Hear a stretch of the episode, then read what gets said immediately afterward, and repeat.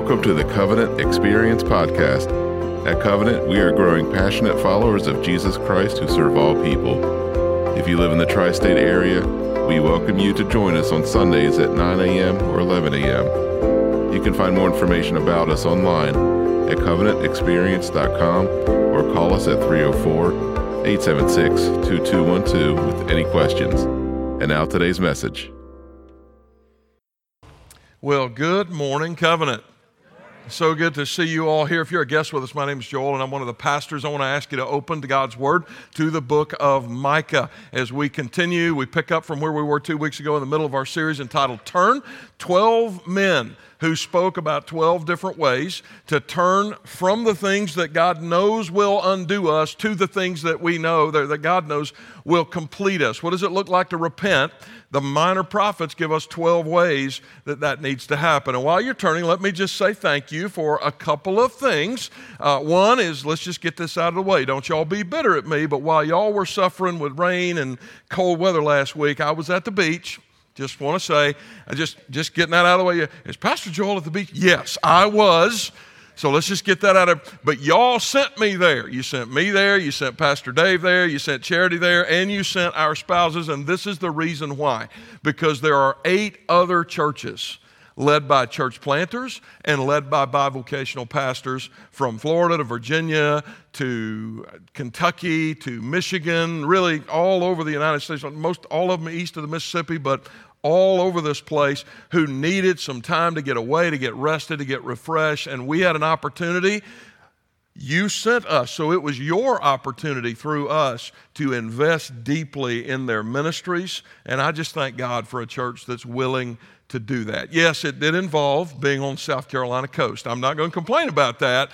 Uh, but it was a wonderful, wonderful time. God's Spirit moved in mighty ways. It encouraged some people that needed encouragement.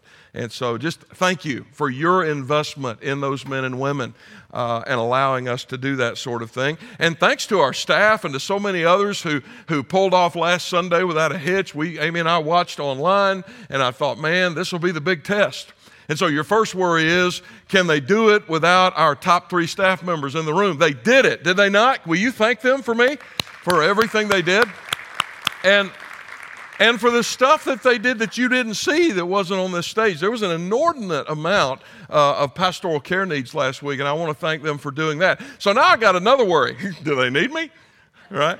Yeah, maybe they don't need. Yeah, I'm looking at Dave and Charity. Maybe they don't need us. I mean, they're they're great, but I, I thank God for the leadership uh, for the competence, and for most of all, just for the love for this church that your staff has for you. They love you, they pray for you, and I, I thank God for that uh, as well. And so uh, we're in Micah today. I don't think there is a more fascinating or confusing human emotion than the one we're going to look at today anger.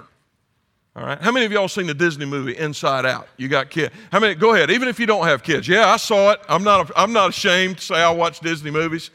All right, it's the story of this 12 year old girl and the personified emotions. And there's all kinds of emotions going on inside of her. First off, because she's 12, but secondly, because her parents have moved her to a different town. And she, so she got all these adjustments that she's got to deal with. And one of the things I love about that movie is the moral lesson that it teaches. And that lesson is this being happy all the time in an imperfect world doesn't make sense.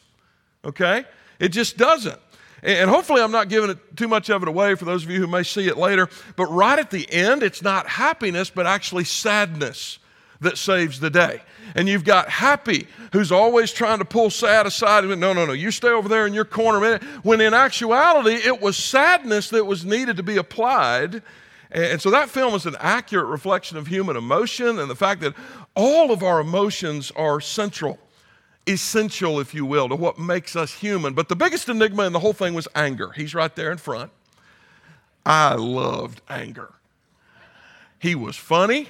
I think that was the intent. I think it was the intent, but I laughed anyway. He was portrayed in the voiceover by comedian Lewis Black, so that made it funnier.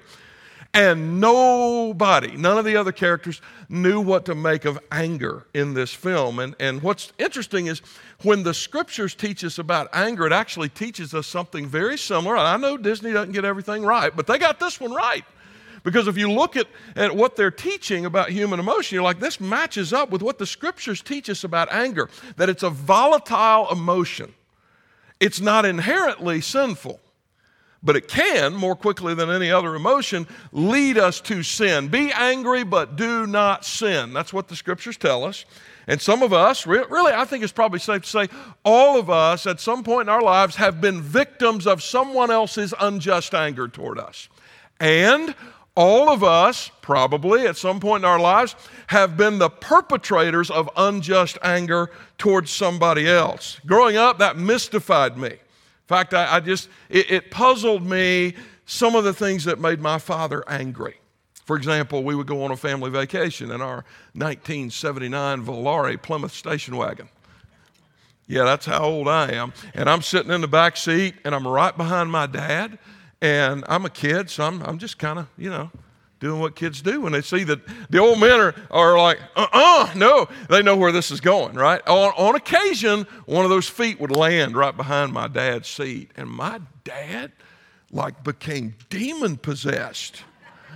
Like he would turn around and his face would turn red and he would start kicking him. And I thought, what is the deal?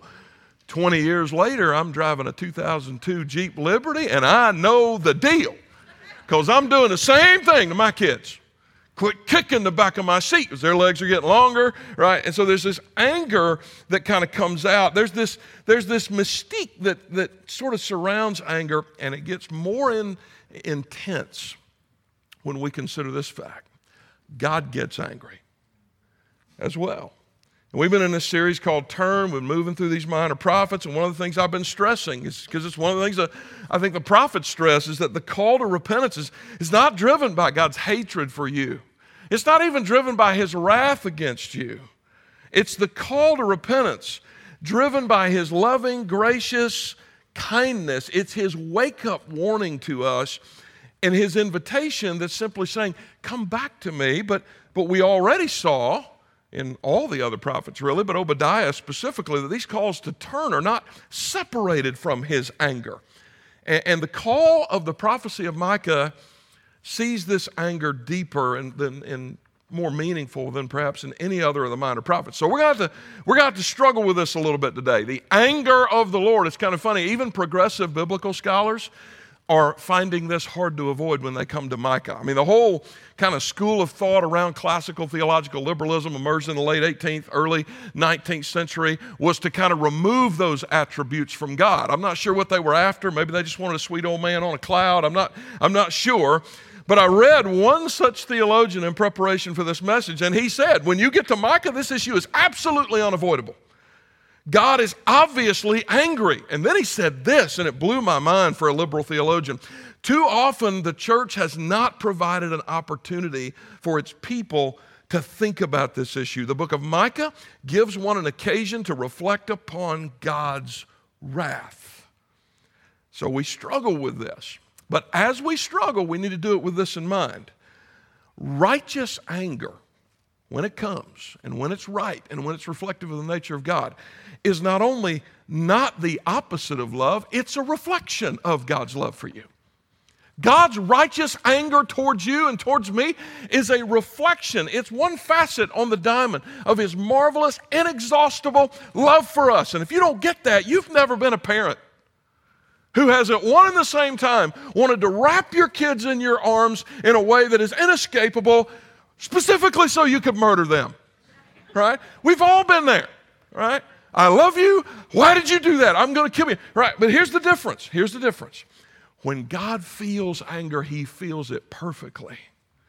When God expresses anger, he expresses it righteously.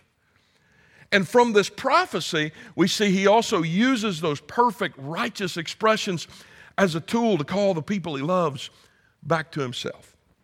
And so the overall theme here is that God is at one and the same time, strange as it may sound, the judge who scatters his people for their sins and the shepherd king who, because of his covenant faithfulness, gathers and protects and forgives his people.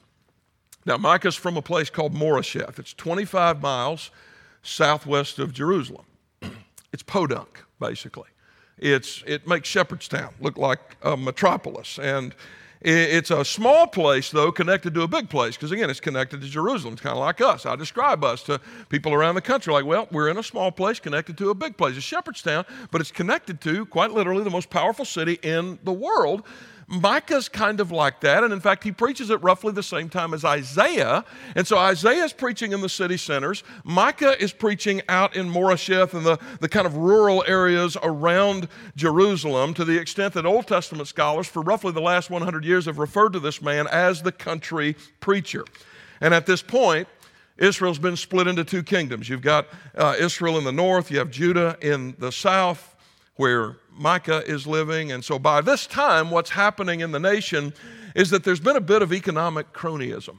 I mean, we wouldn't know anything about that in our day, but it had enveloped both kingdoms and it had resulted in abuse of the average citizen, and but more specifically, abuse of the poorest of the poor.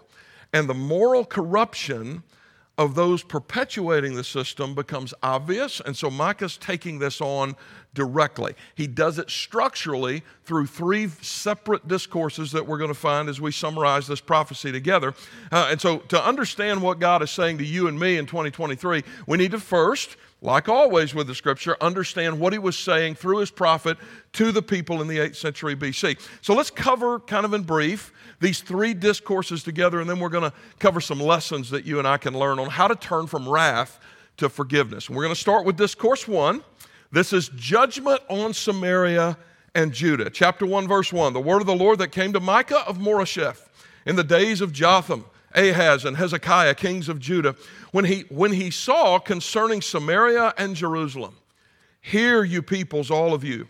Pay attention, O earth, and all that is in it and let the Lord be a witness against you. The Lord from his holy temple. For behold, the Lord is coming out of his place and will come down and tread upon the high places of the earth, and the mountains will melt under him, and the valleys will split open like wax before the fire, like waters poured down a steep place. Now, this is the prophet speaking to his countrymen out in the country. Does this sound angry to you? This sounds pretty angry. And they may wonder, what's up with that guy? Well, he is speaking the words of God. And he is doing so while simultaneously sharing the anger of God. Some of us have been wrongly taught growing up or in a particular tradition that, that a Christian isn't supposed to get angry. We're not supposed to get mad at brokenness of the world. We're not supposed to get angry at sin. We're not supposed to get angry at injustice that was done to you or to, or to someone else. And that's, that's been particularly harmful, by the way, when the church has historically spoken about abuse. Not long ago, I heard this horror story about a sexual abuse survivor whose pastor told her, Well, you just need to get together with your abuser and y'all just need to hug it out. And as not, I mean, I'm reacting to that not as a pastor, but as a daddy. I'm like, I'll hug him out boa constrictor cut his oxygen supply off. You're like, preacher, that's ugly. Yeah, I know, I know, I know. That's unrighteous anger. I get it. I get it. But here's the thing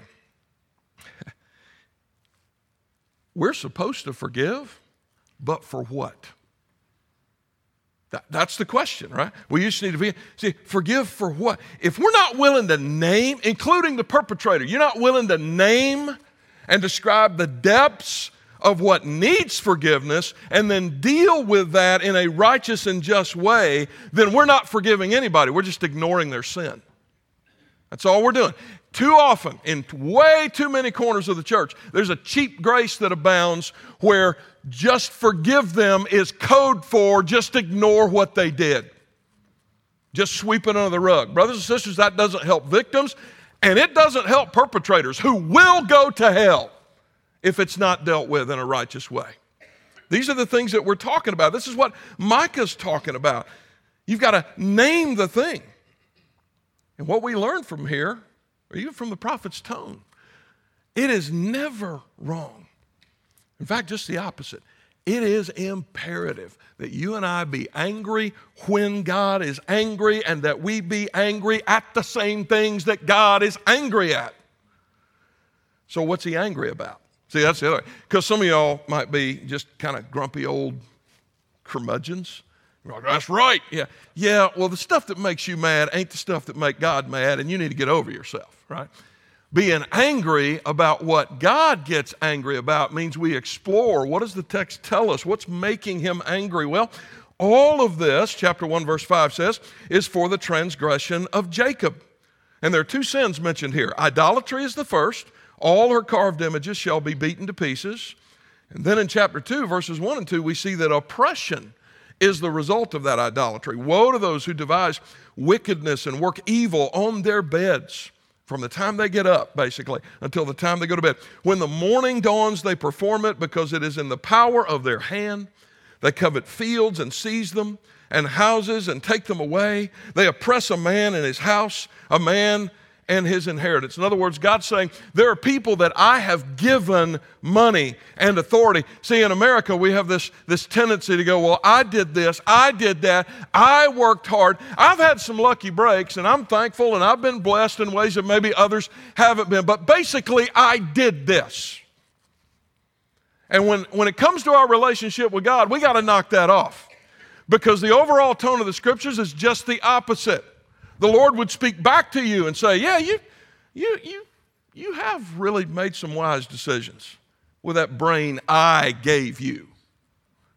You have really invested your money well that I gave you. You have worked incredibly hard with the good health and vitality that I provided you. You have worked hard. You have built something. You have, but basically, I have given you this, every good and perfect gift comes down from the Father of light. I tell you, if we get a dose of that, we'd have the humility we needed to maybe survive as a civilization. But that's not the point of my sermon. When Jesus said, You cannot worship God and money, he was simply echoing people like Micah. That's it.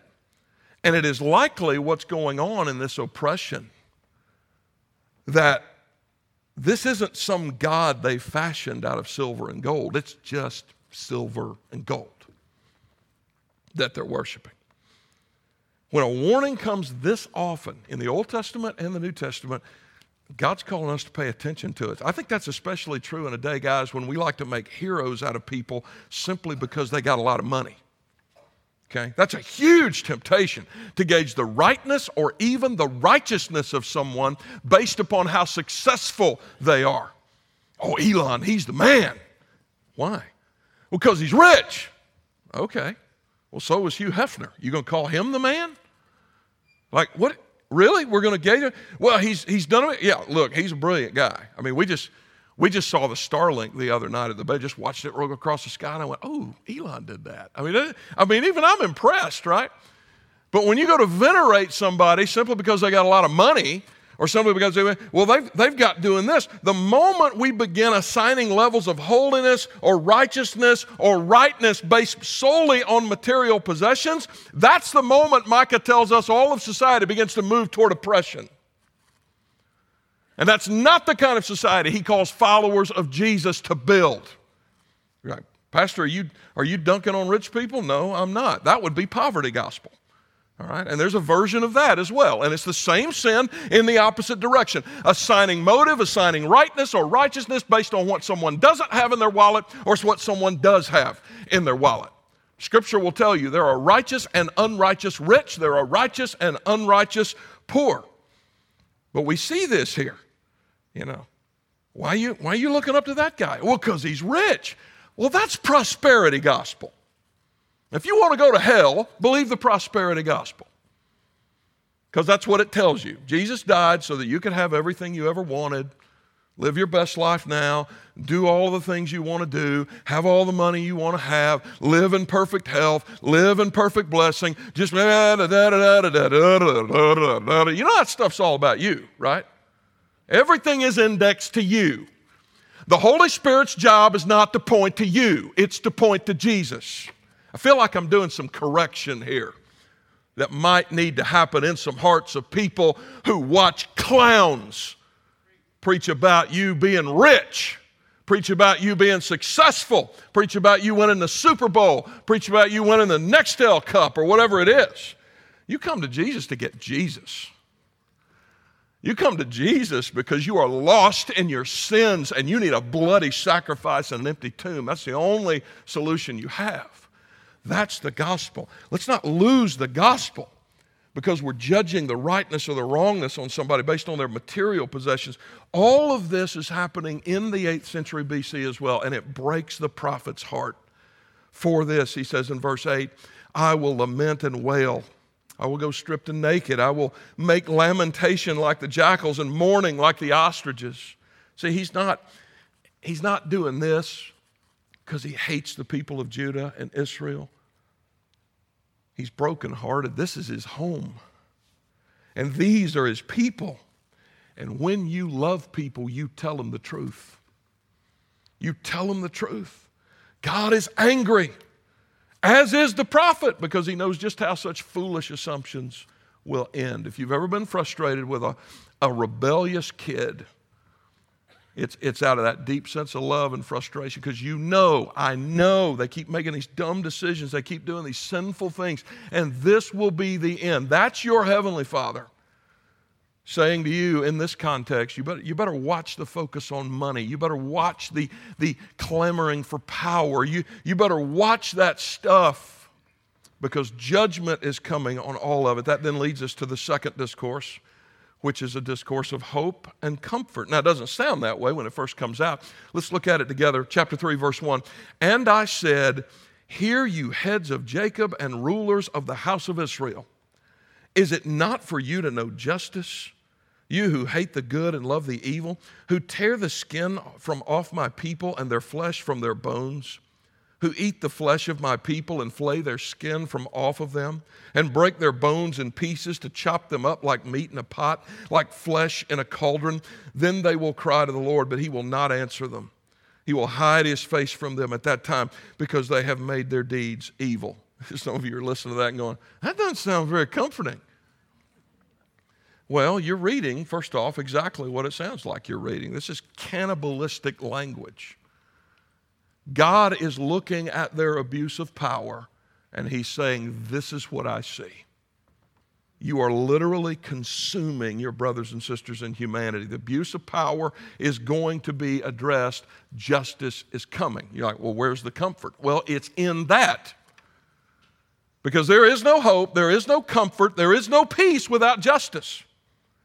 Some of you know this better than I do. You know it better than your brothers and sisters in this room do because I've heard your stories. A relative was murdered, a child was harmed, a, a, drunk driver took the life of somebody that you love, somebody took advantage of you, and the law protected them and not you. You would know better than anybody else what the prophet says here is true. Justice is required before peace. And we're not talking about you just forgiving and letting it. We're talking about the whole concept of shalom, living in complete equanimity. That can't happen worldwide until justice is done. And here's the fuller picture while you're thinking about that other person. All of us have a judgment day coming. I've got one coming, you've got one coming. And before you think about those other people and the way you've been victimized, you got to think about your own. Because we are not merely victims, we are also perpetrators. And we can't play the tit for tat about who's worse. I'm going to get to that in just a minute. There's a lot of that going on in our culture. But the idea here is all of us have a judgment day coming. Justice is the only way the world will be put back together and set right again. And so the hope that Micah describes here is rooted in the Lord's continued discipline of his people. So there's judgment, and then there's hope and comfort encased within that coming judgment. And then finally, the third discourse, which is, is pardon. Now, here's where we get the softer language. Chapter 7, beginning in verse 18. Who is a God like you, pardoning iniquity and passing over transgression for the remnant of his inheritance? He does not retain his anger forever. All right? Yeah. He, he doesn't do it. Because he delights in steadfast love, he will again have compassion on us. He will tread our iniquities underfoot. You will cast all our sins into the depths of the sea. You will show faithfulness to Jacob and steadfast love to Abraham, as you have sworn to our fathers from the days of old. So here's the process God's anger leads him to correct his people. That correction then leads to forgiveness. That Forgiveness then leads to full pardon, and then that pardon leads to restoration. But here's what the prophet is teaching us the process involved in granting pardon is not cheap. The immoral leader sometimes needs to st- still be set aside or removed. The one addicted to substances that are killing him, whether it's cocaine or crack or heroin or pornography, which does effectively the same thing to your brain neurochemically, needs somebody to get up in their face. The criminal needs to be locked up. You did that? Yeah, okay, well, we got to call the police. I thought you were my pastor. I am your pastor. I thought this was a church. We are a church. We're going to love you. We'll serve you communion in prison. We'll come to you.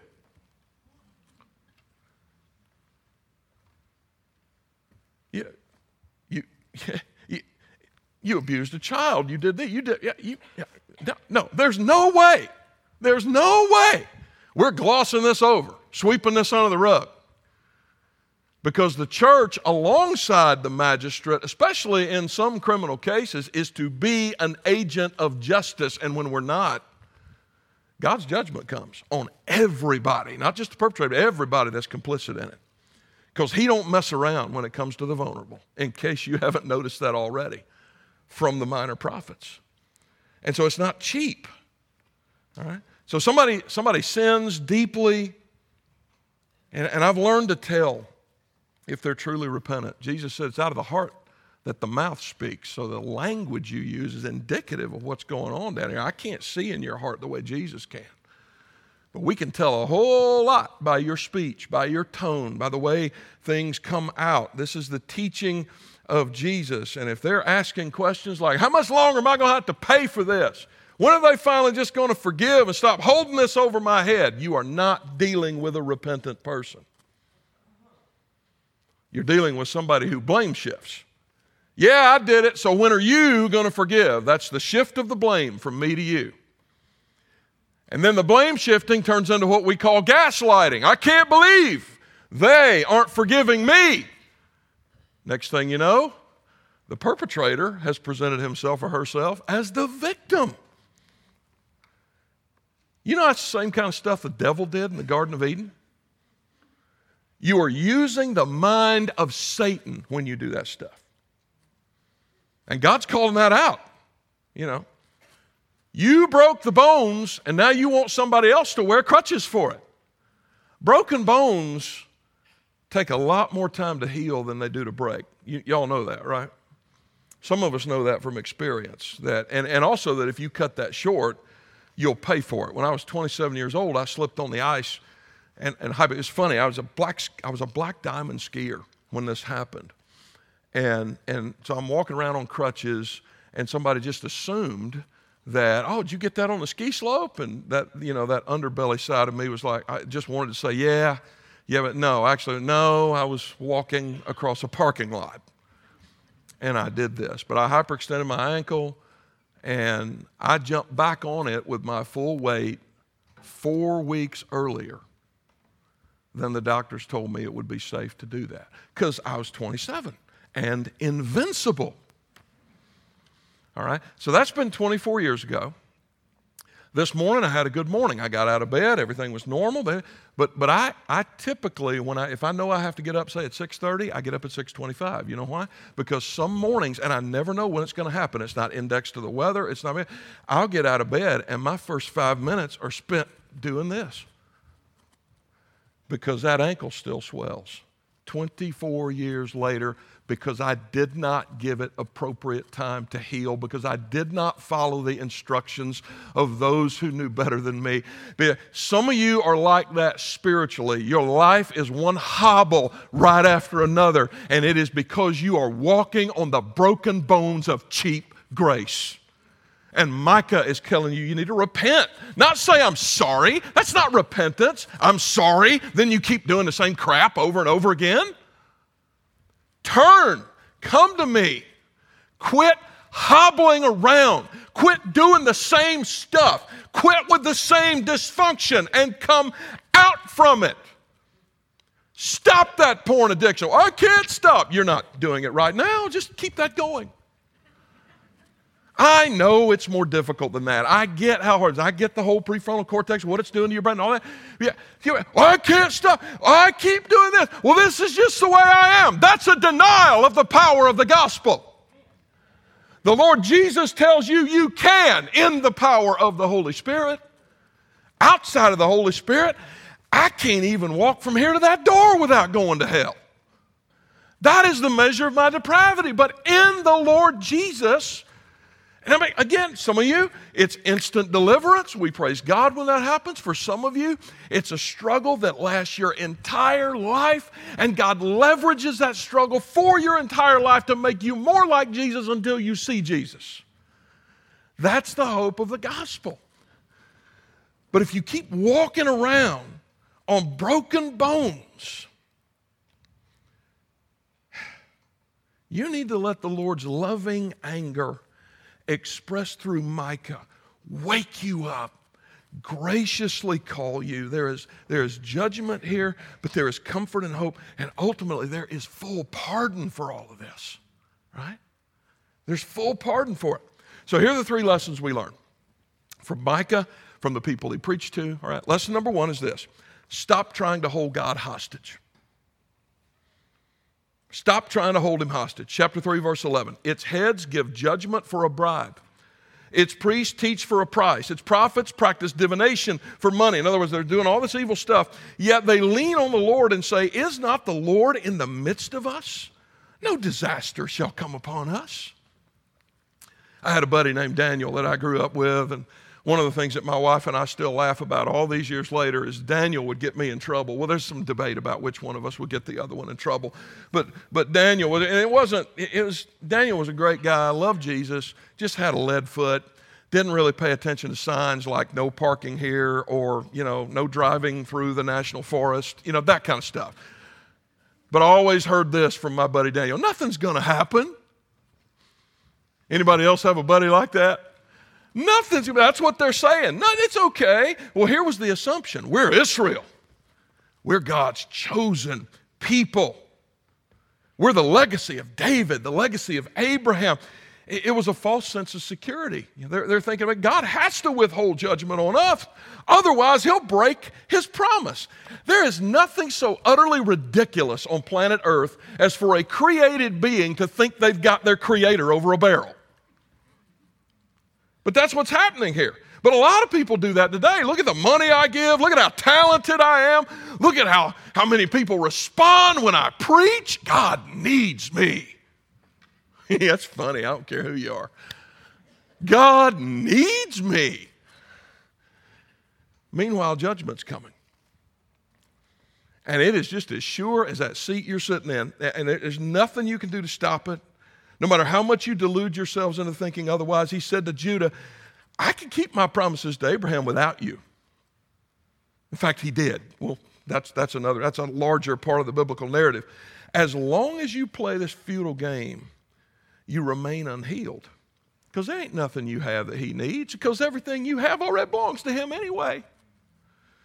Stop playing games and repent. Here's lesson number two prioritize his kingdom over personal or national narratives. We get a glimpse of this in chapter 7, verse 13. But the earth will be desolate because of its inhabitants, the fruit of their deeds. All right, this is, this is what's coming. They thought we're Israel. God will approve. God, God's got this agenda. He needs us to get the agenda accomplished. See, we live in that same kind of world today. Only today we call it whataboutism. All right, whatever tribe you belong to, whatever political party you belong to, whatever denomination you belong to, what, what, they, something happens and it's wicked, and your, your, your immediate response is to diminish and deflect. It wasn't that bad, and it's better than the other guy. When somebody does something wicked, it doesn't matter if there's an elephant or a donkey button they're wearing. It's wicked, and God's people ought to say so. And the more we keep this tit for tat nonsense going, like two eight year olds, that's what we are. We're a nation of 340 million eight year olds. Have you noticed that? Well, he started it. Well, she did this. Well, she did that. When something's wicked, call it wicked.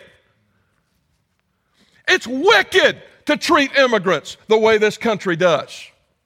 It's wicked to mutilate the bodies of prepubescent children under the guise of affirming care. When we see something that's wicked, we call it wicked. We put a period at the end of that sentence and we rest in the truth, not in a tribe. That's what God's calling us to do here. Don't ever be afraid to simply stand on the truth. God's promise in the very next verse it is if you do that, He will shepherd His people. Relish His forgiveness. This is the third lesson we get. Verse 18 Who is a God like you, pardoning iniquity? Mercy is never far from judgment. That's the good news. That's the good news. Restoration is never far from condemnation. And here's the best part every bit of this is rooted in something else that Micah predicts. This takes us back to chapter 5. He says this in verse 2 But you, O Bethlehem, Ephrathah, you who are too little to be among the clans of Judah, from you shall come forth for me one who is to be ruler in Israel. Y'all, y'all worried about the national security and the national identity and the national destiny and the but uh, listen, eh, every bit of that's wrapped up in Messiah, and he ain't here yet. So stand in my truth and wait on him. Now, we're not doing that for the first coming, but we are for the second. So the message is the same. Stand in my truth, which is immovable, and wait on him. Micah is a prophet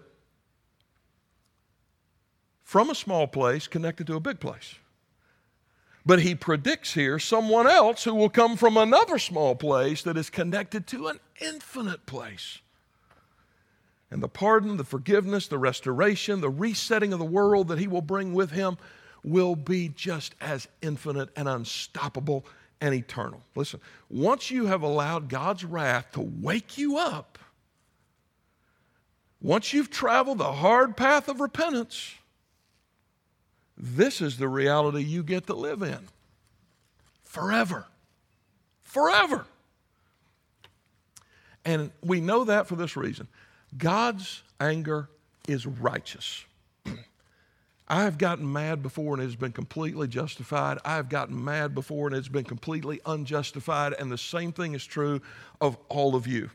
And if you've got a spouse that you listen to, they have calmed you down on occasion and told you, get off your high horse. This ain't what you think it is. I know you think it's you against the world. Believe me, it's just you.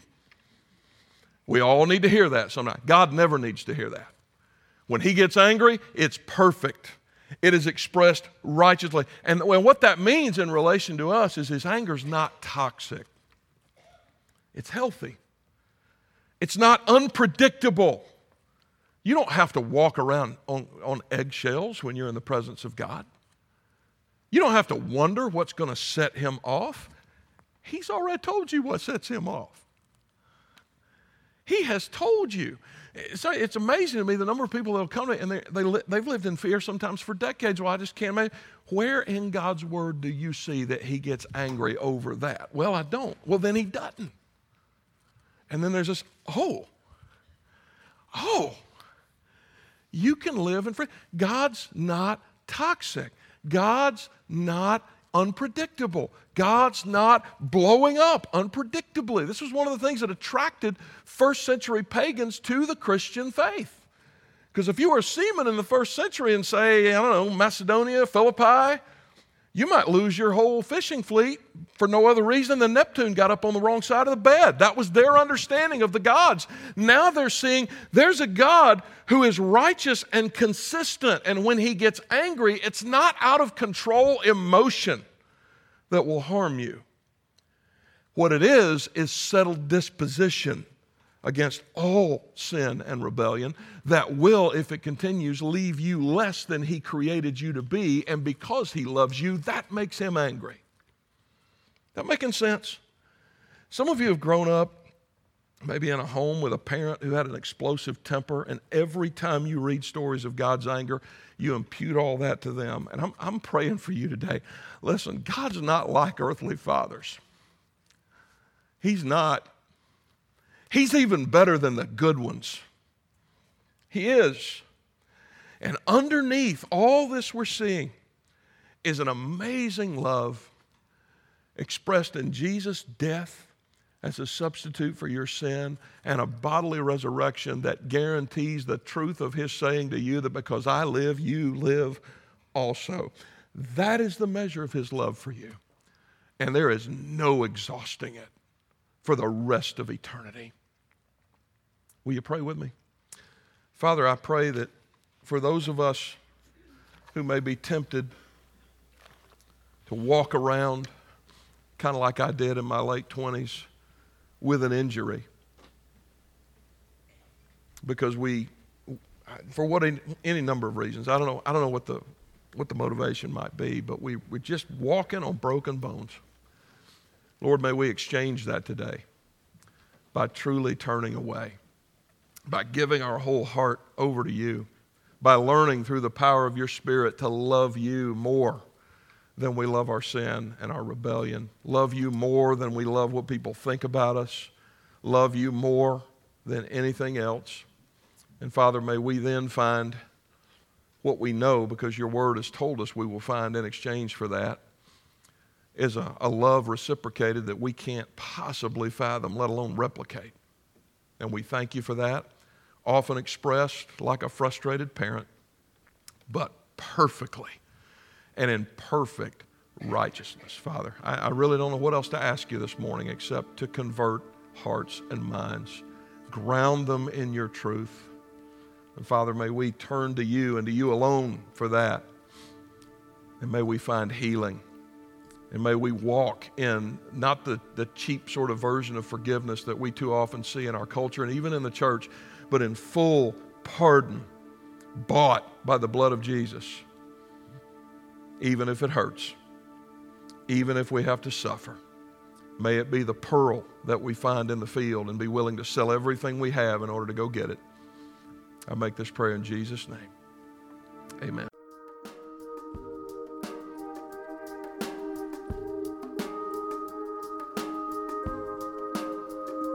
Hi, everybody. Pastor Joel here, and I am so glad you stopped by. I pray this podcast helps you in your walk with God.